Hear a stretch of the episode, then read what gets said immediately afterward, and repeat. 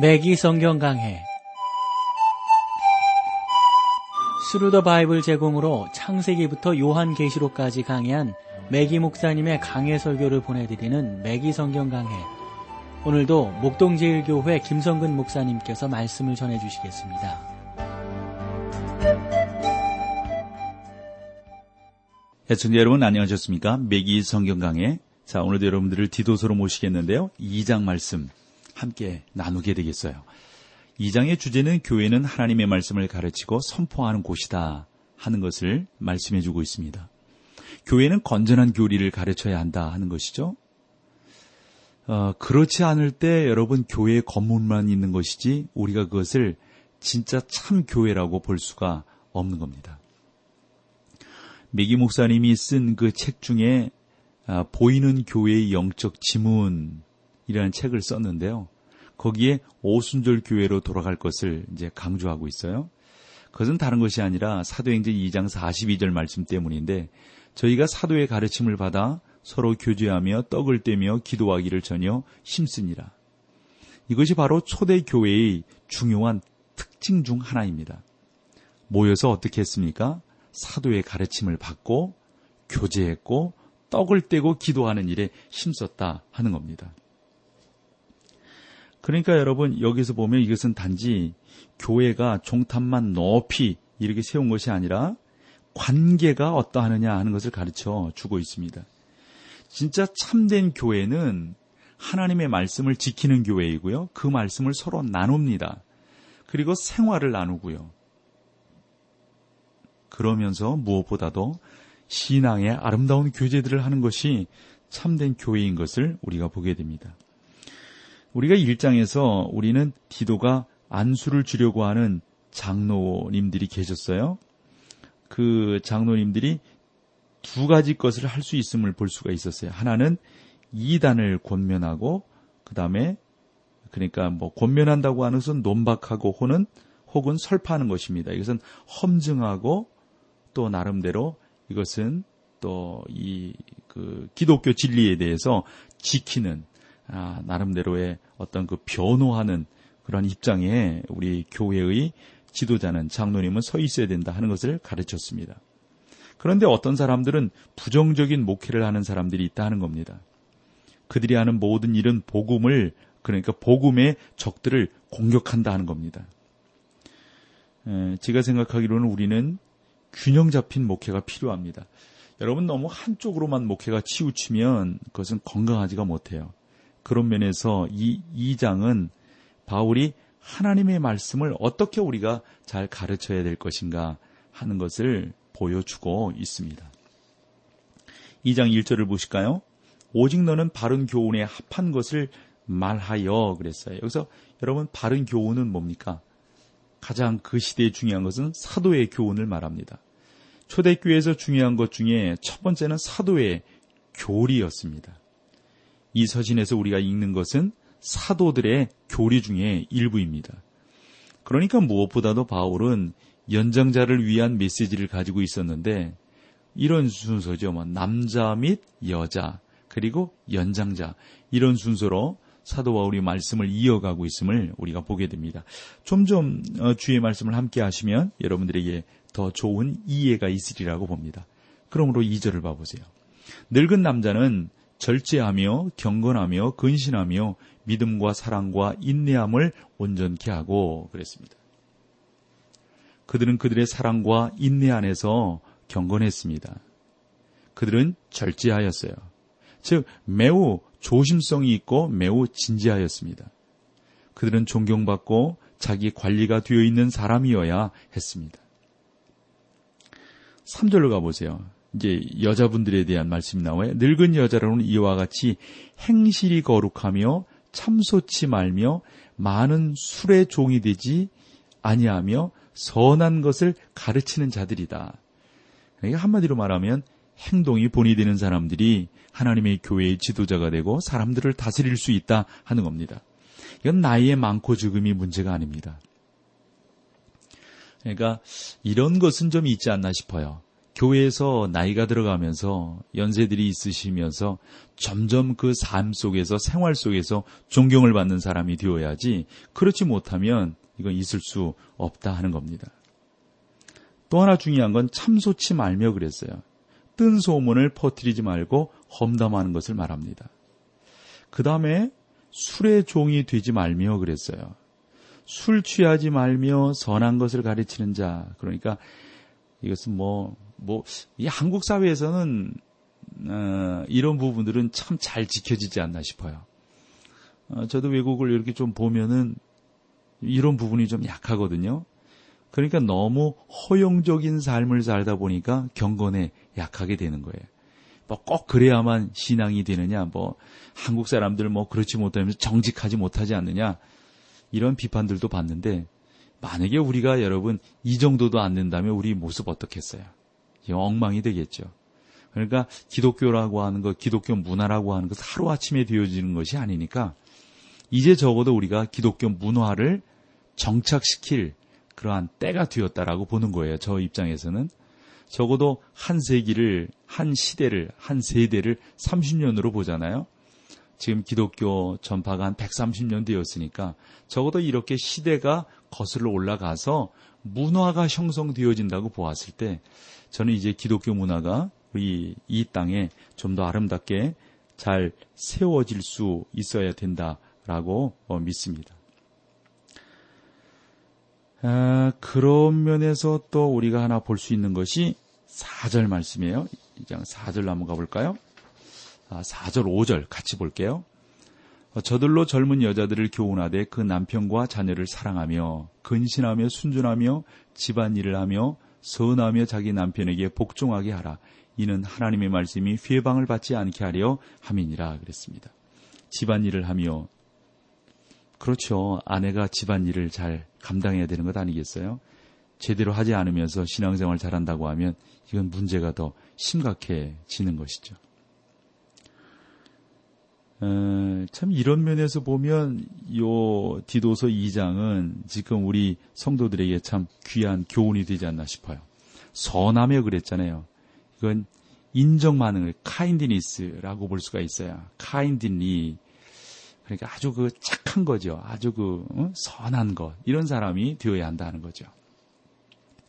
자기 남편에게 복종해야 한다. 여기서 어, 복종이라고 하는 것 저는 이 부분에서 굴복이라는 차원보다도요, 함께 의견의 합일점을 보아야 된다라고 저는 생각을 합니다. 예를 들어서 바울이 같은 그 여기에 쓰여, 쓰여 있는 복종이라고 하는 단어를 로마서 8장 7절에 썼거든요. 그러므로 로마서 8장 7절을 읽어보면 복종이라고 하는 의미가 어떤지 좀 더 확연하게 알 수가 있는데 육신의 생각은 하나님과 원수가 되나니 이는 하나님의 법에 굴복지 않게 할 뿐 아니라 할 수도 없느니라. 여기서 굴복치라고 하는 말이 그 복종이라고 하는 단어와 같은 거예요. 그렇다고 보면 하나님의 법에 굴복지 아니할 뿐만 아니라 할 수도 없는다. 그래서 뜻이 하나가 안 된다라고 하는 겁니다. 그러므로 자기 남편에게 복종한다고 하는 말은 자기 남편과 뜻을 맞추어서 잘 어, 이렇게 앞으로 나아가야 된다. 저는 이렇게 해석을 해보고 싶은 거죠.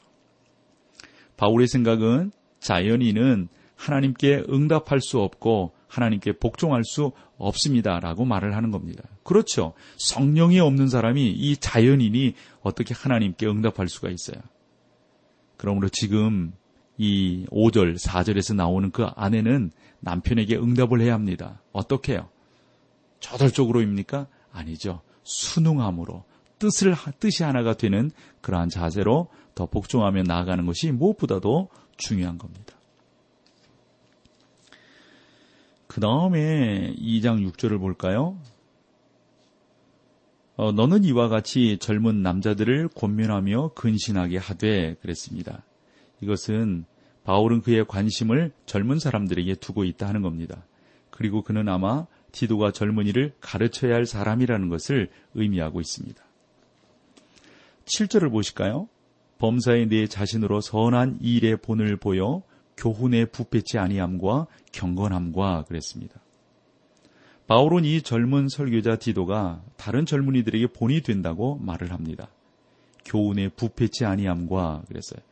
이 부패치 아니함은 타락치 아니함의 그 모습을 우리 가운데 잘 보여주고 있습니다. 즉 그의 가르침 안에서 그는 하나님의 말씀 안에서 그의 완전한 믿음을 보여주고 있습니다. 그리고 어, 여기에서 바울이 지금 계속해서 이야기하려고 하는 다루려고 하는 강조하려고 하는 것. 뭐 예를 들어 7절에서만 보더라도 바울은 언제나 예수 믿는 사람들에게 진실성이 있어야 됨을 더욱더 강조하고 있음을 우리가 이 본문에서 찾아 알 수가 있습니다.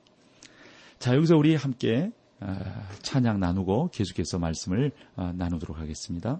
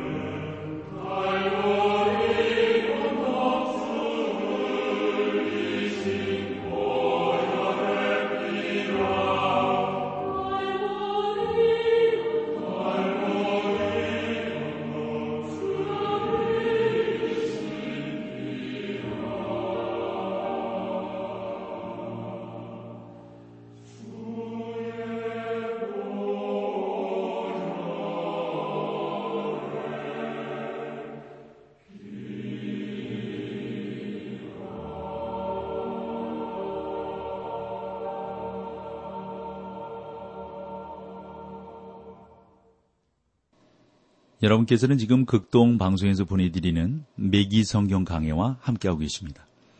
8절 말씀을 볼까요? 2장 8절입니다. 책망할 것이 없는 바른 말을 하게 하라.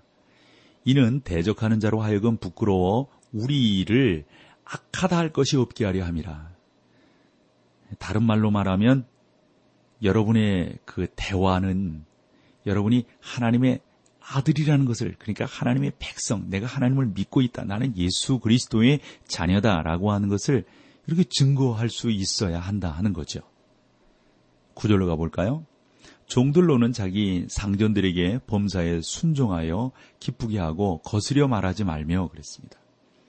종들로는 쭉 말을 하는데 바울은 지금 아주 다른 그룹에 그의 관심을 지금 돌리고 있어요. 뭐냐면 초대교회에는 많은 그러한 노예 그룹들이 있었던 거예요.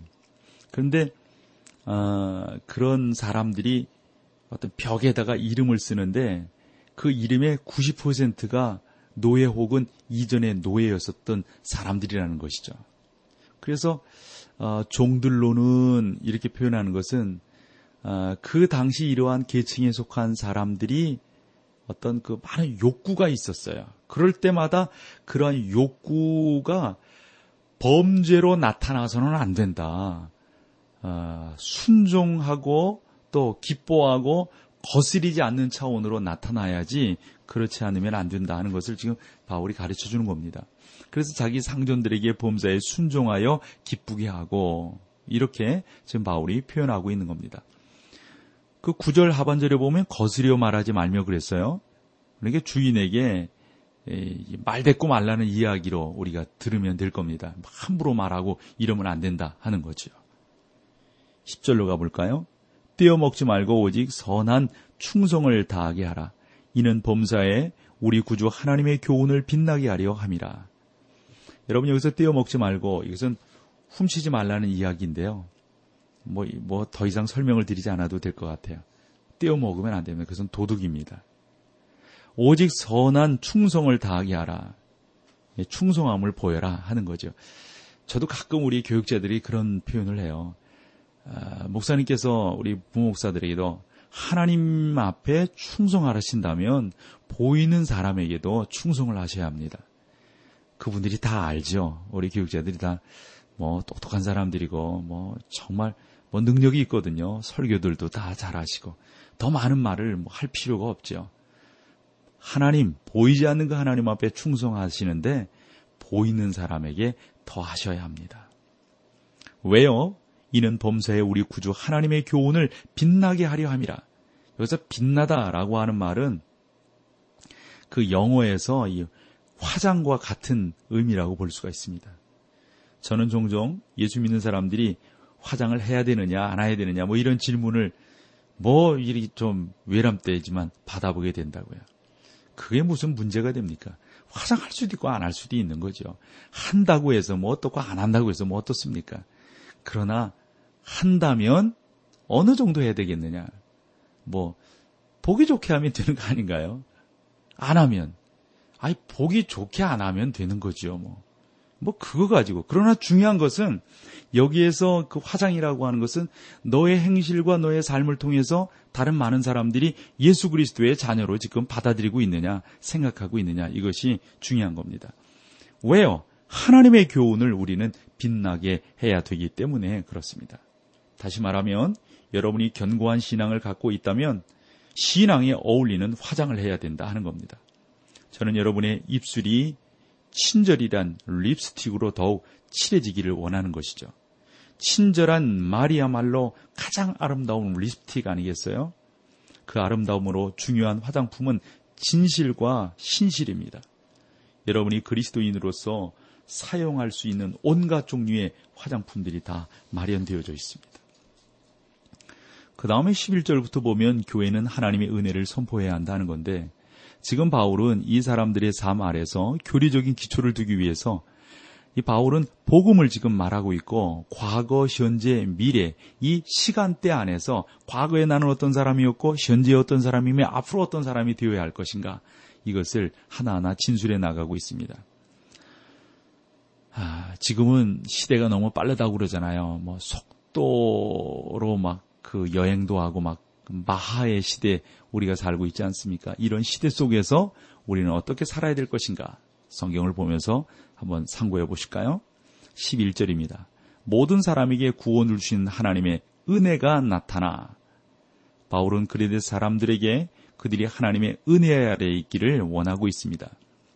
하나님께서는 당신의 은혜로 우리를 구원하십니다. 당연하죠, 여러분. 그래서 우리는 그 은혜 안에 있기를 원하는 거죠. 또 하나, 복음은 좋은 충고가 아니라 좋은 소식이다 하는 거예요. 복음은 그 이상의 것입니다. 복음은 구원에 이르게 하는 하나님의 능력입니다. 그 길을 분명하게 보여줍니다. 복음은요. 바울은 디도에게 그레데 사람들을 향해서 하나님의 능력인 복음을 증거하는 삶을 아, 자네는 살아야 된다. 이를 계속해서 강조하고 있습니다. 패배와 실패의 삶을 사는 그리스도인들은 절대 없어야 된다 하는 것이죠. 그리고 여러분 그 11절 마지막에 보면 나타나 그랬잖아요. 그것은 빛나게 한다 하는 의미를 갖고 있는데 정말 우리는 그런 면에서 우리의 삶을 통해서 예를 들어 우리의 자비야, 자비함이라든가 우리의 동정이라든가 뭐 이런 것들을 통해서 우리는 좀 더 주 예수 그리스도가 하나님이 어떠한 분인지를 우리는 빛나게 할 필요가 우리 가운데 있다 하는 것입니다. 예수 그리스도께서 우리 죄를 위하여 죽으심으로 하나님의 거룩한 공의를 이루시고 은혜로 우리를 구원하시게 하셨습니다. 우리가 하나님의 은혜로 구원받았다는 것은 너무도 놀라운 일이지 않습니까? 우리가 죄 가운데 있을 때 그리스도께서 우리의 죄를 대신 지불하셨어요. 죄값을. 은혜란 인간의 노력으로 말미암거나 그것으로 인한 것이 아니다 하는 것입니다. 우리가 구원받았다고 하는 것은 철저하게 믿음으로 하나님께서 하신 것을 받아들였다 하는 것이죠. 12절을 볼까요? 우리를 양육하시되 경건치 않은 것과 이 세상 정욕을 다 버리고 근신함과 의로움과 경건함으로 이 세상에 살고 하나님은 이 세상을 개혁하려고 하지 않으십니다. 주님은 그리스도를 받아들이는 사람을 구원하려고 합니다. 복음은 그리스도를 거절하는 자들에게 선한 행위를 요구하지 않습니다. 저는 사람들이 선한 일을 행해야지 라고 말을 할 때 거짓말을 하고 있다고 생각합니다. 만약에 여러분이 예수 그리스도를 거절했다면 여러분은 이 세상에서의 삶을 통해 얻을 수 있는 모든 것을 얻기 위해 몸부림을 쳐야 될 것입니다. 그것은 이 세상에서의 삶이 여러분이 누릴 수 있는 모든 것이기 때문에 그렇습니다. 우리를 양육하되 그랬잖아요. 이 양육이라고 하는 것은 훈련이라고 하는 표현이거든요.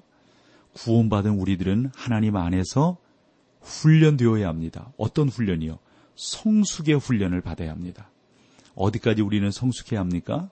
예수 그리스도의 장성한 분량에 이르기까지 우리는 성숙해야 합니다. 13절을 보실까요?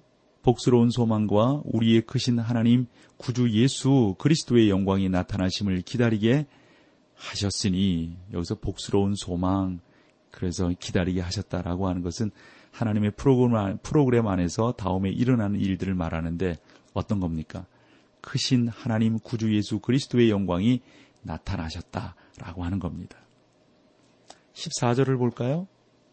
그가 우리를 대신하여 자신을 주심은 모든 불법에서 우리를 구속하시고 우리를 깨끗하게 하사 선한 일에 열심하는 친백성이 되게 하려 하심이니라. 그는 우리를 구속하시기 위해서 자신을 주셨습니다. 모든 불법에서 우리를 구속하시기 위해서 값을 지불하셨어요. 우리를 깨끗하게 하사 선한 일에 열심하는 친백성이 되게 하려 하심이라. 이 말씀도 우리가 다시 한번 되새겨 보아야 하겠습니다. 마지막 15절을 볼게요. 너는 이것을 말하고 권면하며 모든 권위로 책망하여 누구에게든지 업신여김을 받지 말라. 바울은 디도에게 어리다고 사람들이 업신여기지 말, 말게 해라. 뭐 이 바울은 디도뿐만 아니라 디모데에게도 그런 표현을 했죠. 내 연소함을 업신여김 받지 말아라. 디도는 모든 것을 권위를 가지고 말할 수 있어야 했습니다. 아, 우리 사랑하는 성도 여러분들이 나이로서 교회의 교육자들을 대하는 것은 저는 잘못이라고 생각합니다. 영적으로 우리가 교육자를 대해야 하고요. 하나님께서 세운 사람들이라면 하나님의 권세와 권능을 발휘할 수 있도록 배려하는 것이 무엇보다도 중요하다라고 저는 생각합니다. 자, 오늘 여기까지 하겠습니다. 다음 시간에 우리 디도서 3장으로 여러분들을 만나 뵙죠. 함께 해주셔서 고맙습니다. 매기 성경 강해 지금까지 Thru the Bible 제공으로 창세기부터 요한계시록까지 강해한 매기 목사님의 강해 설교를 목동제일교회 김성근 목사님께서 전해주셨습니다. 이 시간 방송 들으시고 청취 소감을 보내주신 분께는 나침반 출판사에서 신앙서적을 보내드립니다. 청취 소감을 남겨주실 분들은 극동방송 홈페이지에 매기 성경 강해로 들어오셔서 사연을 남겨주시거나 문자로 참여하실 분들은 한 통에 50원의 유료 문자 샵 1069, 샵 1069번으로 보내주시기 바랍니다. 매기 성경 강해 오늘 순서를 마칩니다.